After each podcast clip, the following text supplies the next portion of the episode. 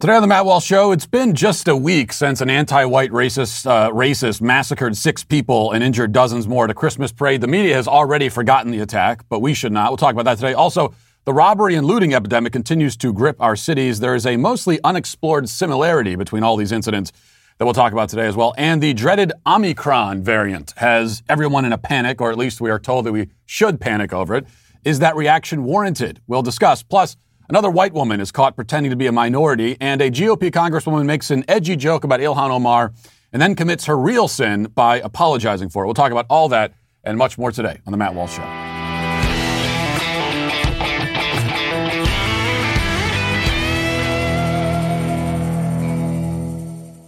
You know, I'm not an expert in very many things, but one thing I know very well is sitting. I know how to, I spend a lot of time sitting. I know something about sitting. And one thing I know about sitting is that you want to make sure that your chair is very comfortable, which is why I am uh, always very grateful for my X chair, which is what I am sitting in every time I do this show. Uh, I love my X chair. It's by far the most comfortable and ergonomic chair I've ever used. And honestly, it's also probably the coolest looking piece of furniture that uh, that I own, and certainly that's in this studio. What makes X Chair the world's greatest office chair? Well, maybe it's the patented dynamic variable lumbar support, or the fact that you can add um, ELEMAX technology with four massage options and the ability to warm or cool your back at the same time. No, uh, no other office chair can do any of that. Now is the perfect time to purchase an X Chair. Why now? Well, because now is the only time X Chair goes on sale all year. That's right, only on Black Friday, Cyber Monday, uh, weekend is the X Chair on sale. So this is your time to buy it. You deserve an X Chair, and uh, it's a lot more comfortable. You, you, feel a lot better. It's better for your posture. It's better in every single way. So save up to $500 on X Chair, four days only on Black Friday, Cyber Monday weekend. Go to xchairwalsh.com now. That's the letter X Chair, W A L S H.com. Right now, X Chair has a 30 day money back guarantee of complete comfort, and you can finance your purchase for as little as $25 a month. Go to xchairwalsh.com and save up to $500. Again, that's xchairwalsh.com.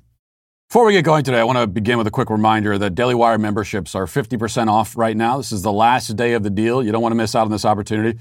And, uh, and I'll be honest with you, we, we need your support. We need your help. We, we aren't just making content at the Daily Wire. We're fighting, and uh, we need you to join us in the fight. We're going up against the Biden administration. We're turning the tide in elections. We're uncovering major scandals.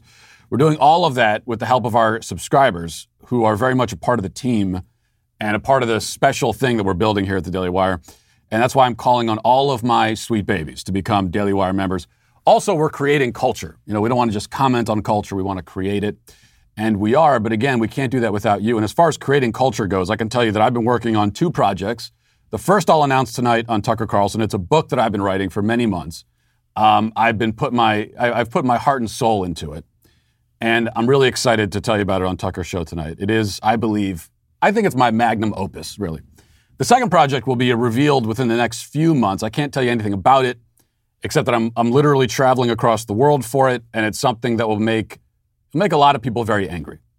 The book I'll announce tonight will also make a lot of people very angry.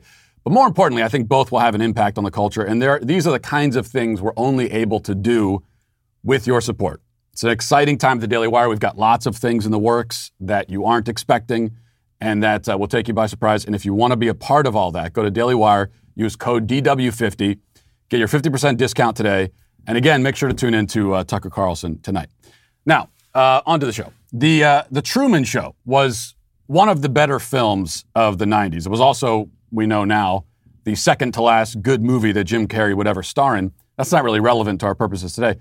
What is relevant is a scene about halfway through the movie featuring Ed Harris's character Christof, the director and creator of the giant reality show that Jim Carrey's Truman has unwittingly been living and starring in since birth. During an interview with some kind of news magazine show, Christof is asked why Truman had never, up until that point, himself asked any questions about the nature of his world. How is it that he lived his whole adult life, never came to realize or even suspect that everything's fake?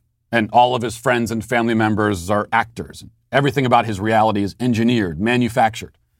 Christof answers quickly. He says, We accept the reality of the world with which we are presented. It's as simple as that. Perhaps one of the truest lines ever spoken in a Hollywood film. And we live in a reality that is nearly as contrived and concocted as the one that Truman inhabited. The only difference is that the guy walking past us in the street is not an actor. He's not an agent of this deception. he is one of the deceived, just like the rest of us, or most of us. Also, Truman was filmed against his will or his knowledge. That's the case for us some of the time, no doubt. But we also choose to be on camera, some of us more than others, as you can see. But the main similarity is that, like Truman, reality is presented to us. I think the wording there is important reality presented.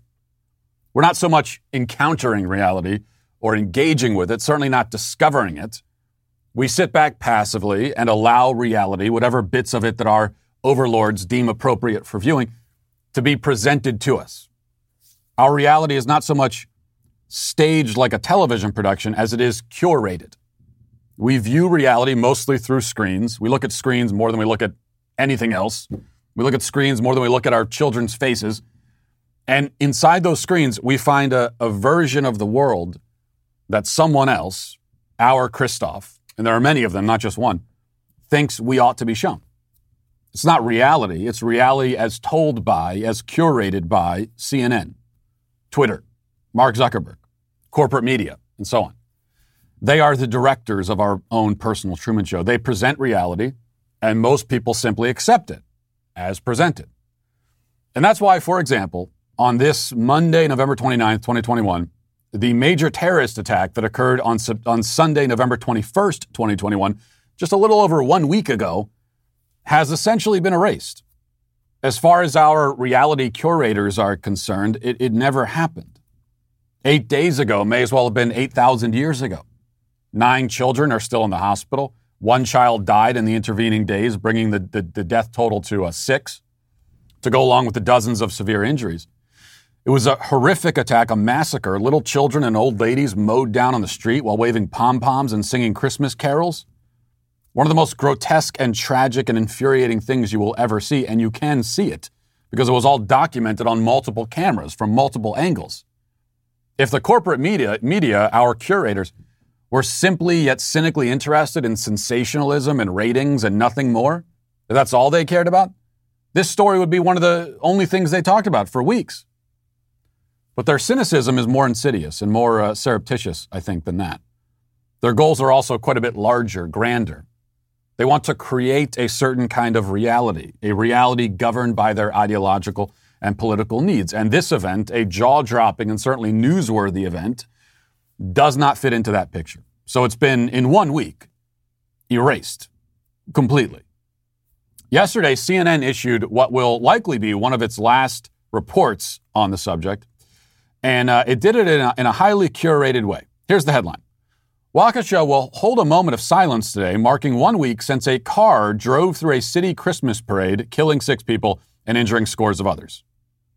A car drove through the Christmas parade.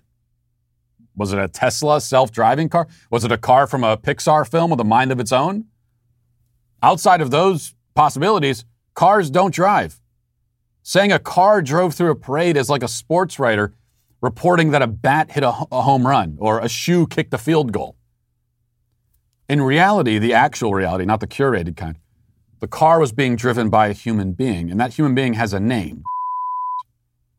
He also has a very relevant history of violent crimes of all types, including sex crimes against children, that somehow had not yet landed him behind bars for any significant stretch of time. And he had motivations. We may not know his specific motivations, mostly because we can only rely on the curators to tell us something like that, unless we go to the prison and try to ask him ourselves. But we can take note of his BLM sympathies, his anti white posts online, his open encouragement of violence against white people. And we can take all that and reasonably conclude that this was almost certainly an anti white terrorist attack, a hate crime. That doesn't fit within the reality that our curators wish to present, and so the entire event is thrown into a giant hole and buried. Now, within a couple of days, um, they got us back on track, right? They got us back to talking about the kinds of things that they want us to talk about. In our curated reality, black on white crime essentially does not exist and is always justified whenever it does occur. Also, in this contrived version of the world, non white victims are ignored for racist reasons. The very people who are ignoring the white victims in Waukesha, and indeed ignoring them because they are white, have now gotten back to insisting that only white victims get attention. A few days ago, the Daily Beast reported on an HBO documentary called Black and Missing, which argues that the media doesn't pay attention to stories about black missing persons. The Daily Beast tweeted, um, quote, Can you name five missing black women? Director Geeta Gandbhir's latest documentary, HBO's Black and Missing, tackles this question and is unfortunately very timely in large part because of the Gabby Petito case. Can you name five missing black women? Uh, no, I can't. But um, of course, nobody can name five missing people of any color. Nobody can.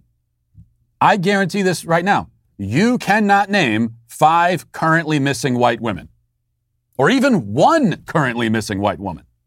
You can't.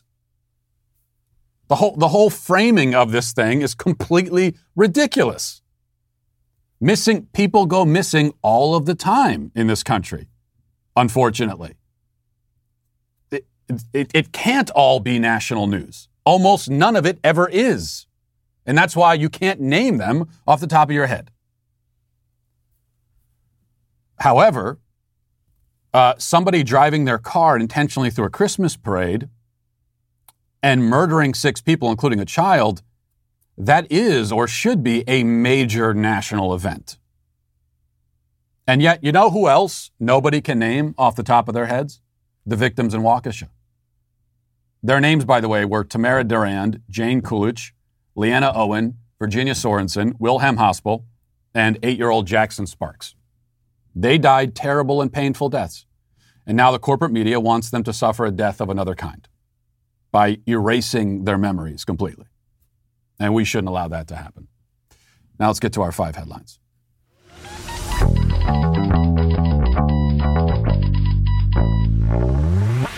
Well, we're finally in uh, what is actually the Advent season, not the Christmas season. The Christmas season will start on Christmas. But uh, as we get towards Christmas, you know, here, here's a gift that you can give yourself. Um, that is to become a Charity Mobile customer. Because when you're a Charity Mobile customer, you're getting a great service. You're also supporting a company that uh, supports you and supports our fight in the culture. Charity Mobile is the pro life phone company. They partner with you to automatically support the pro life, pro family charity of your choice with 5% of your monthly plan price. And they've sent millions of dollars to charities so far. New activations and eligible accounts get a free cell phone with free activation, and also you get a free Christmas gift with every phone from Charity Mobile while supplies last. Um, and Charity Mobile, if you're worried about uh, switching from your old carrier to Charity Mobile, they make it very easy to switch. You can keep your existing phone number. You may even be able to keep your existing phone. But if you need a new fl- phone, there's no problem there. Charity Mobile has a variety of options from basic flip phones and low cost smartphones to the latest 5G phones. They've also got my favorite, which is their um, new flip phone with parental controls that allows you to disable mobile uh, data usage, text and picture messaging, so you can you know make sure your kids have a phone where they can keep in touch with you, but uh, you don't have to worry about them you know accessing the internet and all the bad stuff that can happen there. So switch to Charity Mobile and support the causes you care about. Call them at one 474 3662 or chat with them online at charitymobile.com and mention offer code Walsh. All right, uh, so as we get back from Thanksgiving, hope you had a good Thanksgiving. I um, and I hope you, had, you took time to give thanks to the men who conquered this beautiful land, because that's what Thanksgiving is really all about. Uh, and I also hope that you gorged yourself sinfully, uh, as per tradition. You know, the first settlers to this land, they starved and suffered and died of dysentery and their teeth rotted out of their heads, and none of them lived past 42. And so we give thanks to them by eating more in a day than they ate in a year. So it's nice, I guess. In fact, we did, we, we put up on Daily Wire uh, YouTube channel this uh, uh Thanksgiving trivia thing we did. And uh, according to that, the average American eats, what was it, 4,500 calories for dinner on Thanksgiving? Very, very impressive and disgusting. Um, but, but it is nice. It's just, it's not so nice when you're married to a full fledged uh, body shamer and uh, fat shamer. So the day after Thanksgiving, and we were at my parents' house, um, I was collapsed on the bed, stomach distended, a lumpy, lazy, disgusting, sweaty mess. And my wife came in and uh, she took a picture and she posted on the internet. You could see you could see the picture there. I mean, absolutely pathetic. I've got my shoes on on the bed, and uh, it's shameful. But even more shameful that my wife would post this this obscene content to the internet. And you can tell I'm saying something. I can't even speak. I'm actually grunting. Like, get out, stop. Posted it, put it right on the internet. That is body shaming. That's bullying fat shaming. Everything. Um, all right. That's but that's really if you didn't if you don't look like that, can I just say if you don't look like that after Thanksgiving, you didn't do Thanksgiving right. Okay? Can we just agree on that? All right. Let's um let's start here. We'll check in with uh thanks with uh, with Los Angeles first of all. A couple of videos. Uh, and we see these videos, you know, multiple times a week. First, here's one of an armed robbery. Armed robbery. This is a, a markedly casual armed robbery at a uh, some kind of Buffalo Wings joint in uh, in Los Angeles. You can see it here. Let's play this, and you can see the guys walk in, and uh, you know, now notice when they go up and they're gonna. It's two people sitting there eating, and they go up and they and a guy pulls his gun out, and the the two victims they don't even look all that surprised. They just kind of. They don't look very surprised. They don't look concerned. She just pulls her watch off, gives it to him. This is what it's like living in Los Angeles now. You just you kind of expect it. Um, and then there was another. Uh, here, here's a, a, a uh, some gentleman raiding a woman's car in. I think this is also in Los Angeles, of course. In the middle of the street, and he kind of dives in there. He's going all the way in there, taking his time. And he pulls, I think he pulls out some kind of luggage or something, then gets into his car, and he's, this is all on camera. You could even you could see his his license plate. He doesn't care because because he knows he's not going to be prosecuted. And he and he throws it in there and then he drives away. Uh, now there are there are multiple aspects of this problem that are not discussed in polite society. Um, one of them is the culture that leads to this.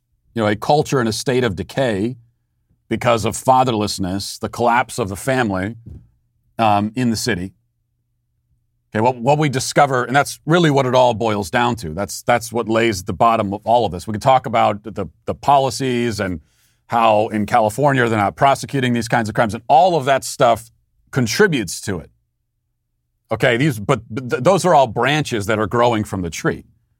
At the roots of the tree is the collapse of the family. What we discover, despite you know BLM talking about wanting to you know, abolish the nuclear family um, and this has been the left's goal for a long time, their stated goal, because the nuclear family is a patriarchal construct or whatever.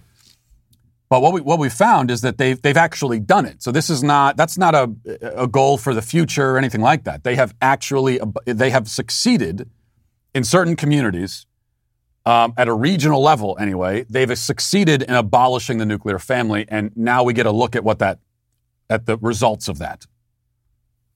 Do you end up with a um, utopia? No. And as the, the nuclear family is patriarchal and it victimizes women, so you get rid of the nuclear family, do you end up in a situation where women are, uh, you know, are, are, are treated better? No, quite the opposite. Because one thing you notice, we'll talk about some of the some of the, the similarities and some of the common threads that kind of where you can stitch all these events together. But one thing you notice is that very often the victims, as was the case in the first video they watched, and I believe the second, it, the victims are women very often. So you get rid of the, the nuclear family, which again, in the city, the nuclear family basically doesn't exist. At least 80% of kids being raised in the city don't have fathers in the home. And I'm guessing when you watch these videos, it's like 100% of those people did not have fathers in the home. And has this worked out well for women? No, it certainly has not. Um, so that's that's one aspect of the problem that, that we're not supposed to talk about is the uh, the collapse of the family. And we're not supposed to talk about it for many many reasons.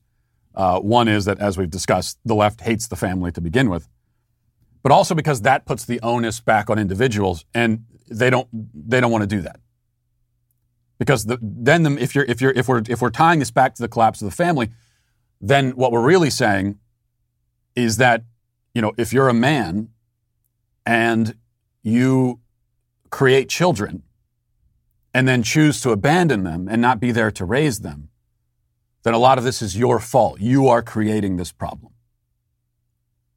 And if we want the problem to go away, if we want to address the problem, if we want to solve it, then that's going to require men to make babies and then stay and raise them. But that puts the, the onus on the individual, and they don't want to do that. because they want individuals to be helpless puppets, basically, reaching out to the state, to the government to solve the problem, which of course the government can't do and won't do. Um, but here's another thing that you might notice in almost all these videos. Uh, there's a there's a similarity in the apparel. You notice something? They're all wearing masks in almost every video. Now, this this is a little bit different. Maybe you find some differences in a place like San Francisco, where they don't even need to wear the mask because they know that there's zero chance they'll be prosecuted. But if there's any chance of prosecution, um, and at least they still do, I, I, guess in theory, they still do a little bit of that in Los Angeles, in theory, then they're always wearing masks. So maybe, you know, maybe we draw a connection there. Is it, is it a coincidence that uh, starting in about April of 2020, everybody was wearing masks everywhere? And then also around that time is when robbery, looting, and all of that ticked up. So we create a society where it's normal to wear masks everywhere. And now we also live in a society where shoplifting and looting and uh, whatever they call flash mob robbery, the, the, word they're using now, which is just which, which is looting. Uh, we also live in a world where that's common, along with the masks. Is it a coincidence? No, of course it's not.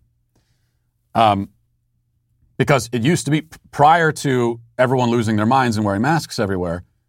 If you were sitting in a you know in a restaurant and somebody walks in with a mask on their face, you immediately know what they're trying to do. And that's not the case anymore. So you're you're giving people anonymity and you're allowing them to blend in. Now, everybody that, uh, if you live in a place like California anyway, everybody that goes into a restaurant or goes into a store, goes into a drugstore, I mean, they all look like like uh, stagecoach robbers, basically, with things around their faces. Uh, but this is this is human nature, which is another thing the left doesn't understand and wants to essentially abolish. Is human nature, or at least our understanding of human nature. And part of human nature is that when you uh, when you bring a bunch of people together and you make them anonymous, bad things happen because there's no accountability. People, as human beings, we need accountability. When you remove accountability, um, behavior deteriorates. That's we, we see that we see that on the internet and we see it now in real life. All right, uh, let's move on to this. This is pretty exciting. A, a, new variant has just dropped. It's all the rage. All the kids are talking about it now. If you know if you're getting infected with Delta, even Delta plus, people kind of roll their eyes. It's they're awkward about it. It's like if you invite your friends over to play Madden, but you have the Madden from uh, 2014 or something. It's not cool. The new joint is uh, Omicron, which it's, it sounds literally like something from Terminator, or maybe like one of those uh, one of the robot Megazords from Power Rangers. Um, when when all of the variants combine, they make Omicron. And um, anyway, huge coincidence too. This new variant is announced, and there's a big panic, and now there are travel restrictions and they're talking about new lockdowns and so on. And they say that this variant infects young people specifically, and especially, anyway, not specifically, but especially. Well, that's, that's a coincidence because they just started also rolling out the vaccine for kids 5 to 11. So they start rolling out the, the vaccine for kids 5 to 11, and right at the same time, there's a new variant the media is telling us about where, wouldn't you know it, it, uh, it especially infects young people. Huge, Huge coincidence there. Funny how things work out. Anyway, while the media is, is telling us to panic over this, uh, here's what the doctors are actually saying about the new variant. This is first from the Telegraph. It says the first South African doctor to alert the authorities about patients with the Omicron variant has told the Telegraph that the symptoms of the new variant are unusual but mild. Dr. Angelique uh, said that she was first alerted to the possibility of a new variant when patients in her busy private practice in the capital city started to uh, come in earlier this month with COVID 19 symptoms that did not make immediate sense. But she says, in fact, we have a, an interview with her. We'll play the clip of her. She says that, um, that yeah, it's apparently a new variant. It might be more transmissible than other variants. Might be. We don't actually know that. But it does appear to be very, very mild. Let's listen to her. Looking at the mildness of the symptoms that we are seeing, currently there's no reason for panicking as we don't see severely ill patients. I also checked with the hospital, some of the hospitals in my area.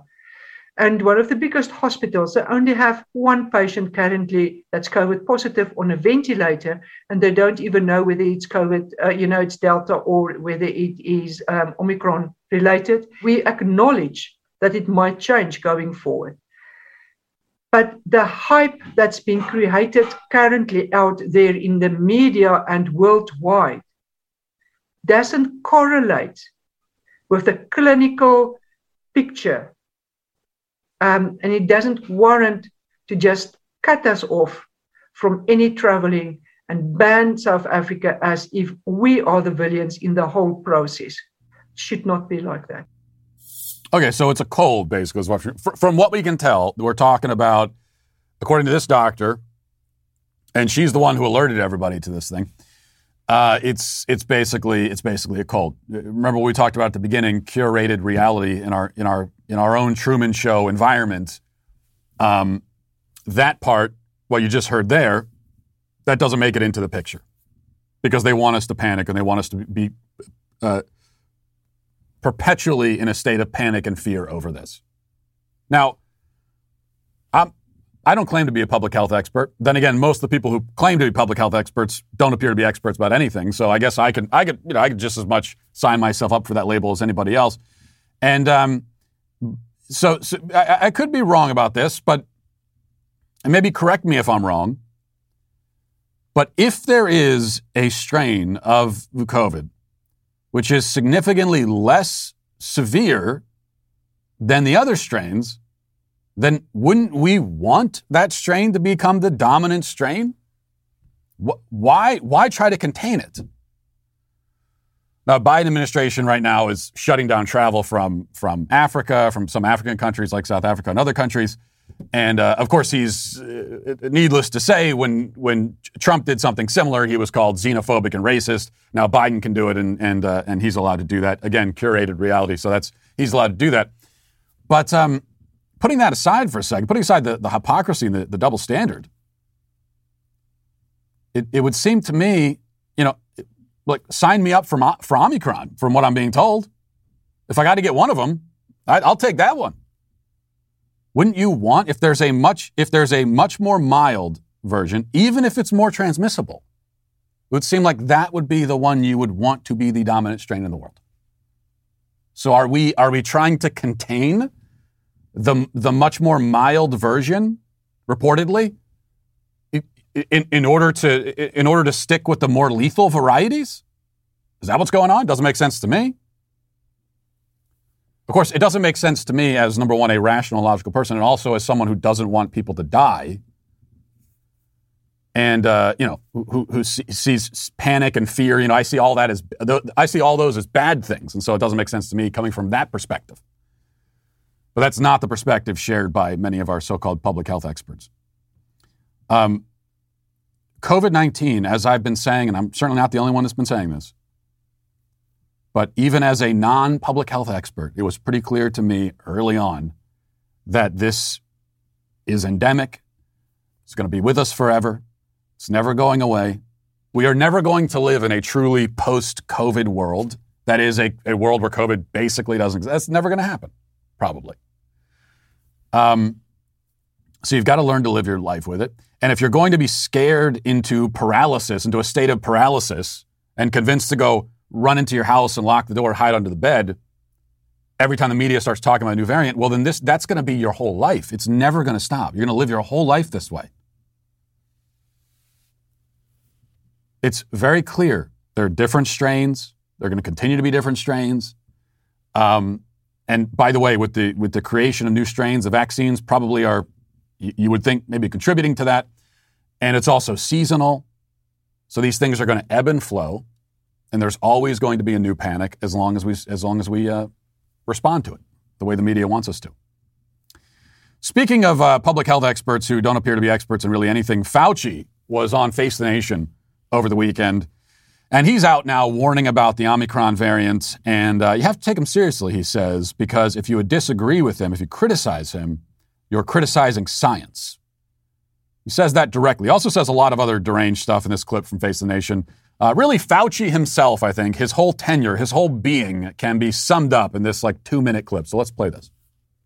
Why do you feel so strongly uh, about that, about staying on the job when you become, I mean, you were personally, not just rhetorically, threatened your security, your safety, your family. Yeah. H- how did you deal with that? I dealt with it by focusing on what my job is. From the time that I went into medicine to the right now where I am at my age, my job has been totally focused on doing what I can with the talents and the influence I have to make scientific advances What to talents are those? protect the health of the American public. Si- oh, pause it for one so second. anybody Let me who pause for one second. spends He's using the talents he has, which which are which I, I still have yet to notice any, to make scientific advancements. What what scientific advancements has has has Tony Fauci made? Of course, there's no follow up because this is not a real journalist. This is a reality curator. If she was a real journalist, she would say, "What? Well, that, well, that's that's big news. You made a scientific advancement. What was that?" No, he's a, he's a bureaucrat. He's a parasite. Bureaucrats don't advance anything. They don't discover anything. They don't do anything. He's been living off of the public teat for uh, 40 years or more. Never discovered anything. Never achieved anything of note. He has, he has uh, been in a position of overseeing one public health crisis after another. He's been there to witness it and to profit off of it. But I'm not aware of any scientific advancements. Okay, let's keep going. Public. So anybody who spends lies and threatens and all that theater that goes on with some of the investigations and the congressional committees and the Rand Pauls and all that other nonsense, that's noise, Margaret. That's noise. I know what my job is. Senator Cruz told the Attorney General you should be prosecuted. Yeah. I have to laugh at that. I should be prosecuted. Yeah, I'm sure he does laugh at What that. happened on January 6th, Senator? Do you think We know you're that this laughing, is Fauci. You think this is all about very funny. making you a scapegoat to deflect course. from President Trump? Of course. You, you have to be asleep not to figure that one out. Well, there are a lot of Republican senators uh, taking aim at this. I mean, That's okay. I'm just going to do my job. And I'm going to be saving lives, and they're going to be lying. it Oh, seems really? Okay, another pause it again layer. real, real quick. He's going to be saving. How many lives did he save? Which which lives were those that were saved because of because of Tony Fauci? Also, notice how, and this has been a case all along, but now he's totally shameless and open about it. He's being openly political here, to an extent that I don't think we've seen quite like this. Now, now the, the he's dropped the guard, guard, guard is down, the mask is off, and everything. Um, in in in many different ways, in fact, the mask is off. I mean, the the, the actual medical mask. You notice how these two they're they're not really socially distanced. They're sitting right there in this enclosed environment. They but they don't have masks on. Um, and he's being openly political, calling out politicians, talking about January sixth, because he is a political animal. He's a bureaucrat. All right, let's let's uh, finish this up. It seems another layer of danger to play politics around matters of life and death. Exactly. Exactly. And to me, that's, that's unbelievably bad because all I want to do is save people's lives. I mean, anybody who's looking at this carefully realizes that there's a distinct anti science flavor to this.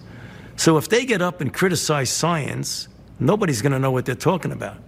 But if they get up and really aim their bullets at Tony Fauci, well, people could recognize there's a person there, so it's easy to criticize. But they're really criticizing science because I represent science. That's dangerous. To Oh, me, that's now? more dangerous than the slings and the arrows that get thrown at me. Okay. And if you damage Yeah, all right, science, you are doing So, you know, you know, you know, you know what's dangerous? Um, dangerous is when a when a bureaucrat or really any human being, any person, presents themselves as the representative of science. I represent science. I tell you something right now. No real scientist would ever, ever say anything like that. I represent science. Science is a process Okay, science is not an institution. It's certainly not a person. Uh, it's not a religion. It's not an ideology. It's not a political party. Okay, it's not a it's not a superhero. It's not a god. Science is simply a process for understanding the physical world. That's all science is. It's a process for understanding the physical world. So Tony Fauci says that he represents, he is the representative on earth of, a, a, of the process of understanding the physical reality. That's what he's saying. I am the way, the truth, and the life. I mean, the, the ego on this guy, but can we be surprised? He has been totally untouchable and unaccountable as a bureaucrat for decades. And this is the ego that he's developed. That, that's all you need to hear right there. As I said, Tony Fauci's entire career, his tenure, everything about him summed up in that clip. He is a puerile, infantile, uh, egotistical, uh, narcissistic, political, self centered monster, really. I represent science. I, t- I tell you, I mean, any any real anyone who forget about being a scientist, anyone who respects science, which sure I do. Science is important. It's important to have a process for understanding the physical world because it's important. It's important to understand the physical world. There are a lot of things about COVID that it's important to understand, um, and that people like Fauci are, are, are making sure we do not understand. In fact, so anyone who respects science should is it, it, it just makes your it's nauseating to hear something like that. I represent science. My God. Um, and uh, one other quick thing here on this on this uh, Governor Kathy Hochul in in uh, New York has just announced this. Reading from the New York Post, it says Governor Kathy Hochul signed an executive order Friday to postpone elective hospital surgeries, something that hasn't been done since the worst of the initial coronavirus outbreak last year. Hochul said she made the move to deal with staffing shortages and boost bed capacity amid an anticipated spike in new cases and the emergence of the new Omicron variant in South Africa. So, Kathy Hochul, the governor of, uh, of New York, as you know, uh, as, as I've already done the I told you so thing, I don't need to do it again. Well, I'll do it one more time, I guess. Uh, ever, people on the right celebrating when Governor Cuomo was, was booted out of office. Uh, and as I said, the person to replace him will will definitely be a lot worse than he was, because if she wasn't going to be worse, they never would have. The left never would have went along with kicking him out of office in the first place. If there was a chance that he'd be replaced by some reasonably competent, even moderate person, no way they'd do it. But they knew they had someone waiting in the wings who would at least play the part of a left wing um, tyrant, more even more than than Cuomo did, and that's exactly what's happened. So Kathy Hochul has suspended, signed an executive order saying that if you live in New York, uh, according to her, you're not allowed to get a quote unquote elective surgery because of the Omicron variant in South Africa, which is a cold. Some people in South Africa have a cold. And so that means that you can't bring your child to the hospital in New York to get a, to get a surgery, a so-called elective surgery. By the way, an elective surgery, elective in this case, does not mean unimportant, uh, unnecessary, cosmetic. It doesn't mean any of those. Elective just means that you can you can schedule it ahead of time. That's basically what it means in, in practice most of the time. My point is that there are many elect so-called elective surgeries that are life-saving, that are medically necessary. And she's saying you can't get those. And of course, the My Body, My Choice crowd has lined up to defend a governor's right to tell you that you are not allowed to get a surgery in the state. This is also something, this principle is something to keep in mind, by the way, about, uh, you know, the devil you know versus the devil you don't. Because it was also announced today that the, uh, the CEO of Twitter, Jack Dorsey, is going to be stepping down, apparently. I don't know why, but he's stepping down. I guess he's made all of his money and he's tired of, of the, you know, he doesn't want to have to go testify in front of Congress anymore. And he's got multi billions of dollars, so he'll just go off and, and do what he wants, um, investing in crypto or whatever he wants to do. So he's stepping down. And this is another thing where I'm noticing uh, some people on the right on social media, on Twitter, kind of celebrating this, saying ding dong, the witch is dead, Jack Dorsey is gone. I, I, I'm telling you right now, it's going to be a Governor Cuomo to Kathy Hochul type of situation. The person that replaces Jack Dorsey, I guarantee you, will be significantly worse than he was. The censorship on Twitter is about to get a lot worse. A lot worse. This is the principle with, with, with institutions in our culture today. They never go right. Okay? They never, they never trend to the right. It never happens. Uh, it, you, it, everything is always shifting left. And so when there's a turnover in management, when there's a turnover at the executive level, whether it's in government or in big tech or wherever, it's always going to be to the left. The transition is always going to be to the left. So happen in New York, and it's going to happen uh, on uh, Twitter as well. Okay, one other thing before we get to reading the comments, I gotta I gotta play this for you. Canada's official Indigenous health expert, and that's a position that exists in Canada apparently. Her name is Carrie Bourassa, and she has always been very open about her Native American ancestry. Um, she wears, you know, Native American garb, and, and when she goes out and she talks, she gives talks. She she identifies by uh, the name Chief Running Bear or something like that, and she talks a lot about the racism that she's experienced. So she's very open about it. In fact, here are some clips of her on. Uh, a couple clips. Here are, she's on some news programs, and then she also did a TED talk where she's talking about indigenous issues. Let's watch that. Unfortunately, uh, uh, many people that access healthcare feel stigmatized. They uh, will, might experience racism uh, or prejudice, and whether it's perceived or it's real, when you're experiencing it, it's very real. Have you experienced it? I, I have. I have experienced it. My great grandmother was Tlingit. She married uh, an immigrant. They moved from uh, the far northern BC into Saskatchewan, and they had a family. Greetings. My name's Morningstar Bear.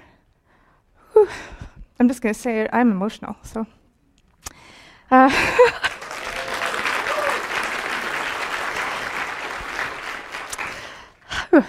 I'm Bear Clan. I'm Anishinaabe Métis from Treaty 4 territory, and I want to acknowledge the territory that I'm in, Treaty 6 territory, um, home to the Cree peoples and uh, uh, homeland of the Métis Nation. I also want to acknowledge my ancestors who are clearly here with me. That's uh, that's tough. You know that she, wow, she's she's getting really really emotional about her Native American ancestry. Uh, uh, Morning, sorry, not Chief Running Bear. She's a uh, morning, morning. What was it? Morning Star. Morning Star Bear. It's not funny. I mean, that's that's her that's her ancestral name. Who am I to make fun of? Not make fun of it. Um, but now let's let's get an update on this story. This is from the New York Post. It says a Canadian medical researcher who rose to become the nation's top voice on Indigenous healthcare has been ousted from her government job and her university professorship after suspicious colleagues investigated her increasingly fanciful claims of Native American heritage and learned she was a fraud. Uh, so it turns out they did a uh, they they looked into this and they did a lot of research about it, and uh, it turns out that she does not she's not a Native American. So she pulled an Elizabeth Warren, but unlike Elizabeth Warren, Elizabeth Warren got the exception, and uh, and she got the get out of jail free card. She got a she, she got the get out of jail free card for her appropriation, and there's only one of them, and she got it. So Carrie Bourassa, Morningstar Bear, is not going to get it. It turns out they did. They traced her family tree. I don't know how exactly they did this. I don't know if they obtained a DNA sample against her will or something. They, they took from a, a you know a drinking glass that she was drinking and took the DNA sample. I don't know what they did, but they traced her her uh, family heritage and they discovered that she is really uh, descended from immigrant farmers from Russia and Poland and Czechoslovakia. So, two things about this. One is, again, we have more proof that the mainstream narrative of systemic oppression is false. The, the version of systemic oppression, the, the narrative of, of, of systemic oppression that we get from the reality curators is completely false because if native, if indigenous people were persecuted, if they were oppressed, then, and you were not in the oppressed group, you in fact were in the, you were in the dominant group, allegedly, you would not pretend to be in the oppressed group because it would not benefit you. These people do this because they know it will benefit them, and it does until, until the ruse is discovered. But also, um, you would think if you're trying to score points off of the suffering of your ancestors, which you shouldn't be able to do, okay, in a, in a, in a normal and a sane society, you wouldn't be able to do that. The fact that your ancestors suffered should that shouldn't do anything for you because it's not your suffering. But if you were if that's what this was about, then you would think that your ancestors being Polish farmers, you wouldn't why not just go with that? Why not go with the truth? Polish farmers, I mean these were probably people who lived pretty difficult lives. I don't know about you. I wouldn't want to. I wouldn't want to trace. I wouldn't want to trade places with a Polish farmer from the 19th century. Uh, but they don't count. That's why, because their suffering doesn't count because they were basically white, and so uh, that's why that doesn't count. And then, but the second thing we we, we can take from this, or the question we can ask, I guess, is um, really more of a rhetorical question because I know the answer. But uh, of course, why why can't she identify as a Native American? Why is this not a valid thing? She feels connected with Native American culture. She identifies with it. This is her truth. Um, she has transitioned. Okay, she's she's living that truth. Doesn't harm anybody else. This is what we're always told about trans people, right? This is what we're always we're always told. Well, if somebody wants to live that way, it doesn't harm you. What difference does it make? If this is what they want to identify, why does it matter? Same thing should apply here. Only, as I always say, even more so.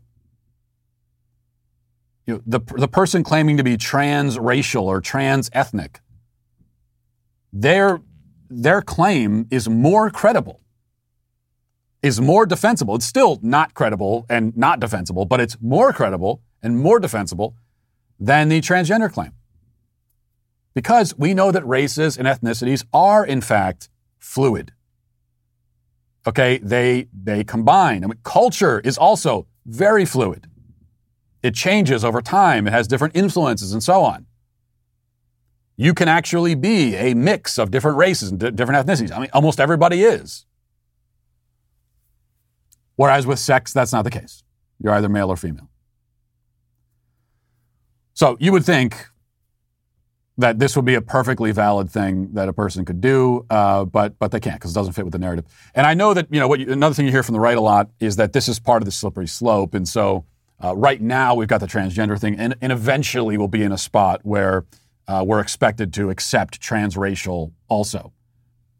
But no, because this is not this is not a slippery slope situation. On the slippery slope, the idea is that the next thing is always more outrageous and more absurd and more grotesque, right? But transracial is actually farther up on, on the slope because it's more, again, more defensible and more credible.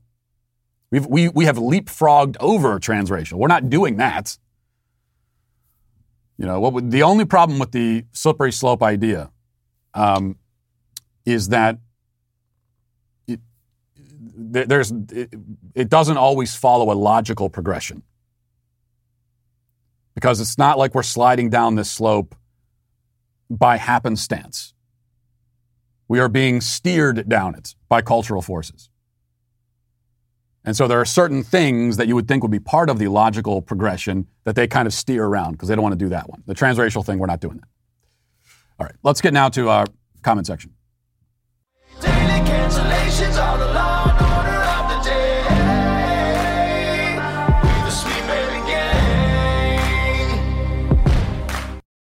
As we get into the comments, good time to remind you that we uh, do now have a merchandise store at the Daily Wire. You go to dailywire.com, go to the uh, shop tab right there at the top, very easy to find.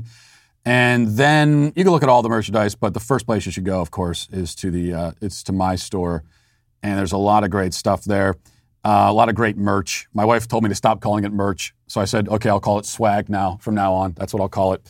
Even more annoying. Uh, a lot of great swag there. Someone pointed out that, and I think this is true. It's pretty great that um, you look at all the different merchandise stores on Daily Wire from you know the other the other personalities, and uh, they've all got books and you know like really serious things. And mine's just a meme store. That's all it is. Just a bunch of it's just a bunch of memes about pandas and shopping carts, and as it should be, I suppose. All right, let's get uh, to some of the comments here. This is from Tie My Shoe says Waukesha shows the perfect example of why guns are not the problem. You can't stop a suicidal madman who wants to hurt innocent people. Well, you're exactly right. The only qualm maybe here is that uh, I, I, don't know if madman he's a, a monster and a murderer, uh, but and I, and I know we say madman kind of colloquially, but you know, that kind of lets people off the hook. The assumption that this person was insane and didn't know didn't know. If, he, if he's actually a madman, that means he didn't know what he was doing. Now, to my mind, that still means you, you need to send this person, you need to lock this person away for the rest of their lives. But you are taking some of the moral onus off of them. I don't think that's the case at all. I think he did this intentionally, knew exactly what he was doing, he had reasons for doing it. It's just not, we're not being told any of that. But as far as the gun thing, yeah, you're exactly right. If somebody decides that they want to go out and kill people, there is no tool you can take away from them that will prevent them from carrying out the plan to kill people. Just you can't do it. The reason why, you know, the, the vast majority of people on earth have never killed anybody. And it, luckily, right? Why haven't they killed anybody? Is it because they didn't have the means to do it? No, it's because the vast majority of people have never wanted to kill anybody, and that's why they haven't done it. Now, when you put it that way, it, it's it's a it's a little bit le- it's kind of it's not very reassuring because then what you're saying is what the only thing stopping people from killing each other is that they don't want to.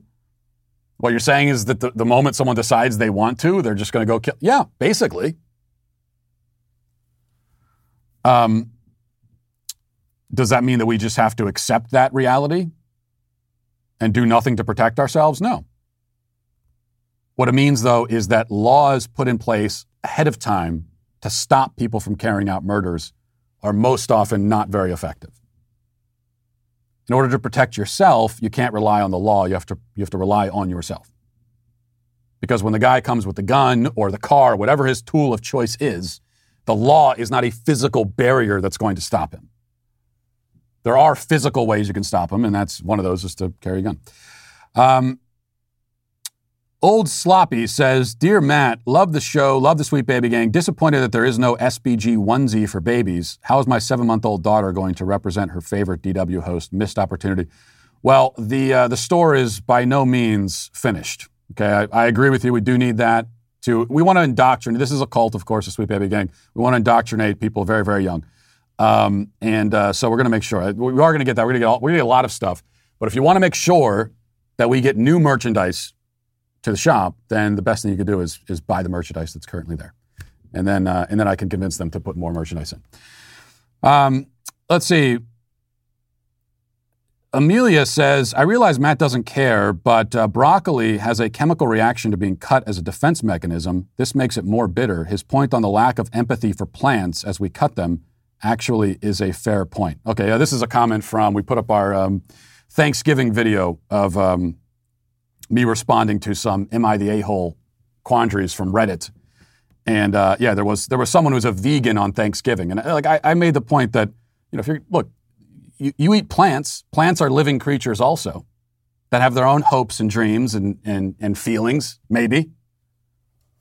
As Amelia points out, well, I didn't even know that.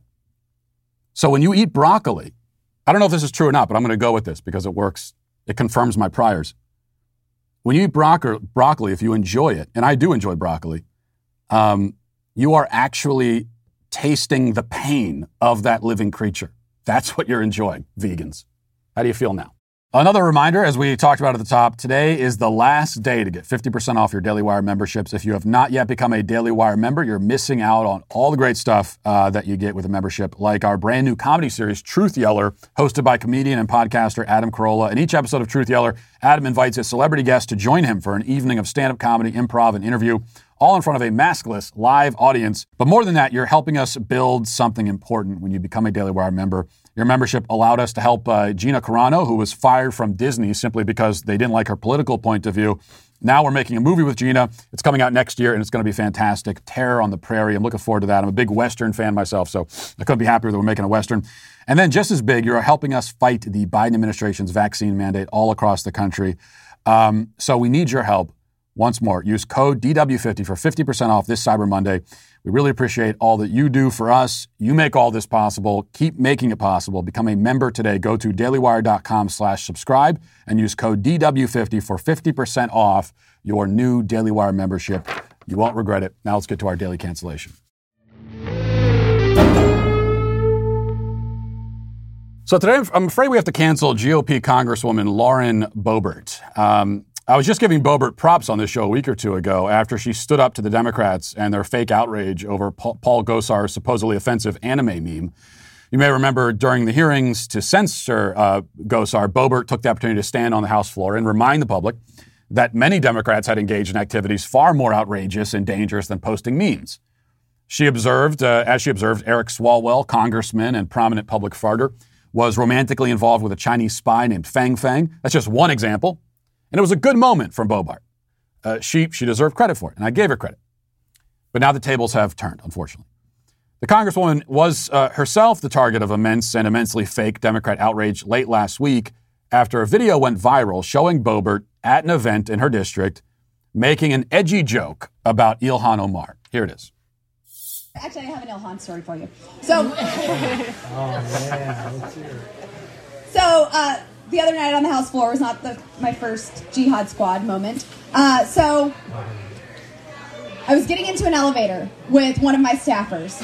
And he and I are we're leaving the Capitol, we're going back to my office, and we get in the elevator, and I see a Capitol police officer running hurriedly to the elevator. I see fret all over his face, and he's reaching, and I'm like, what? I can't, the door's shutting. Like I can't I can't open it. Like what's happening? I look to my left, and there she is, Ilhan Omar. Oops. And I said, well, she doesn't have a backpack. We should be fine.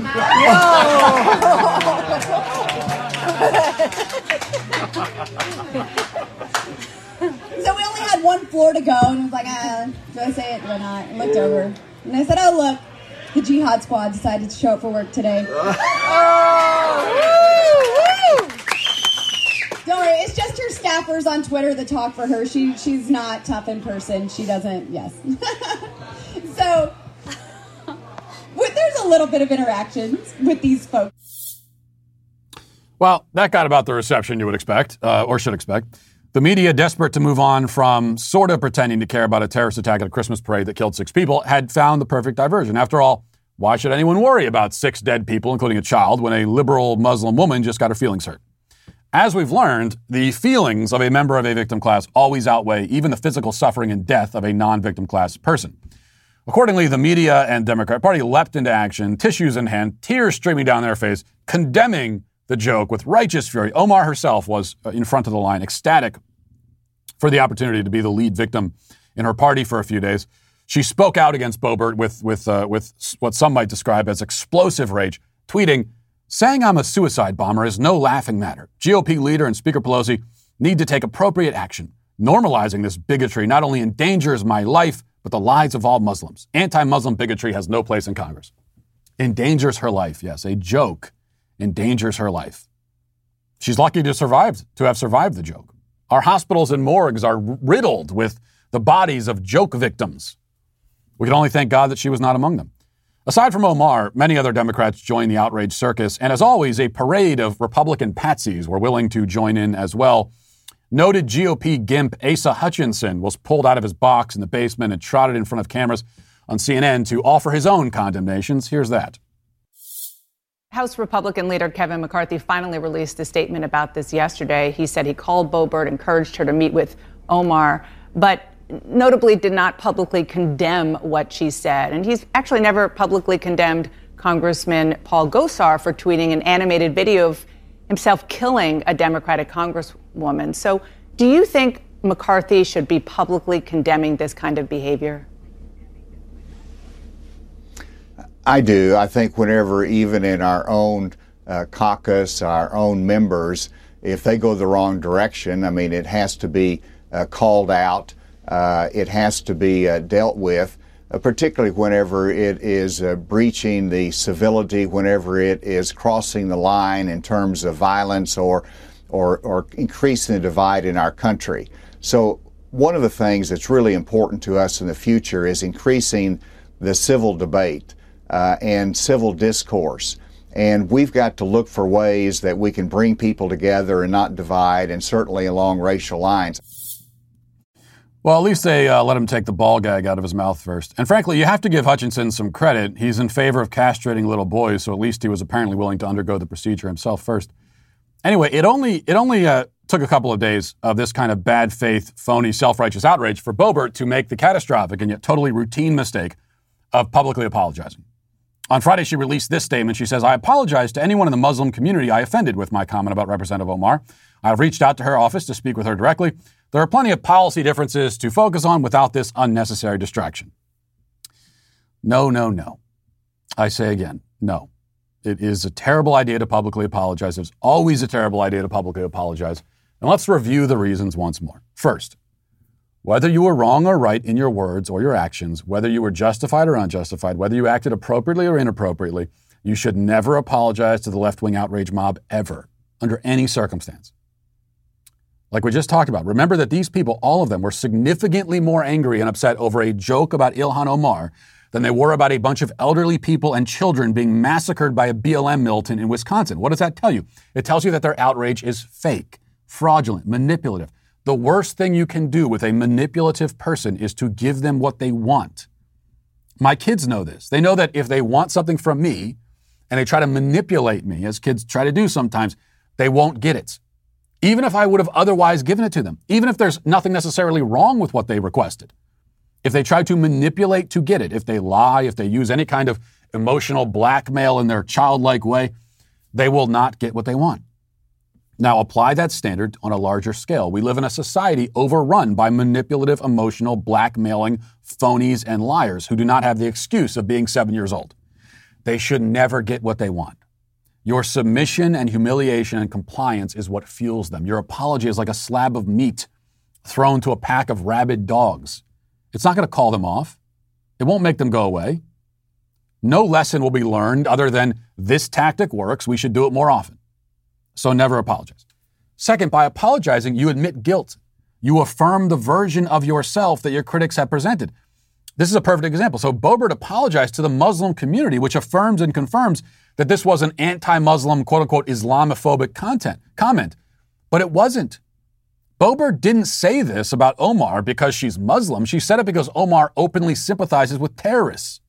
She laughs about terror attacks. She downplays 9 11. By all appearances, she actually does seem to support terroristic violence carried out by Islamic fundamentalists. This is the impression that she has given us by her own words and her own behavior. That's where the joke comes from. That's why she deserves the joke. She brings it on herself. Not all Muslims support terrorism. This one does. So you let her off the hook by apologizing to the whole Muslim community. Third, if you're going to be in this game as a conservative, if you're going to have a platform and use it to say edgy things, then you need to be smart. You need to think one step ahead, at least one step ahead. So I have no problem with anybody on the right, whether they're in Congress or not, being provocative and offensive. How could I? I mean, look at me. But if you're going to go down that road, you need to be smart enough to know where it leads. If you're going to say the provocative thing, then you have to think about what the reaction will be and how you will respond to that reaction. Think about this ahead of time. This could have been a win for Boebert if she'd made the joke, waited for the totally predictable blowup, pun intended, and then use that as a platform to call attention to Omar's own comments about terrorism and 9 11 and so forth. She could have said, no, you know what? This, no, no, no, I'm not going to let her pawn this off on, on Muslims. I didn't, this wasn't about Muslims. This was, here's what, you want to know why I said this? Here's why I said it. And I'll say it again. So you're using, the, here's, with the outrage, the advantage is that they're, they are focusing the attention on you. They are, they are, they are increasing the visibility of your platform. So use that visibility for something. If, if you weren't planning on doing that, then why did you say the thing to begin with? See, that's the chess match. But you lose the match if you make one move and the other side makes their move, and then you get up from the table screaming in fear. You have to know what they're going to do and what you're going to do in response to it. If you're just being provocative with no plan and nothing underneath it and without the spine to stick by your words and turn the outrage back against itself, then please do us a favor and keep it milk toast. Keep it safe and uncontroversial. The controversial stuff does no one any good if you aren't going to be both smart and firm when push comes to shove. And that is why I have to say Lauren Boebert today is canceled. And we'll leave it there for today. Thanks for watching. Thanks for listening. Make sure to tune in to Tucker tonight. Godspeed.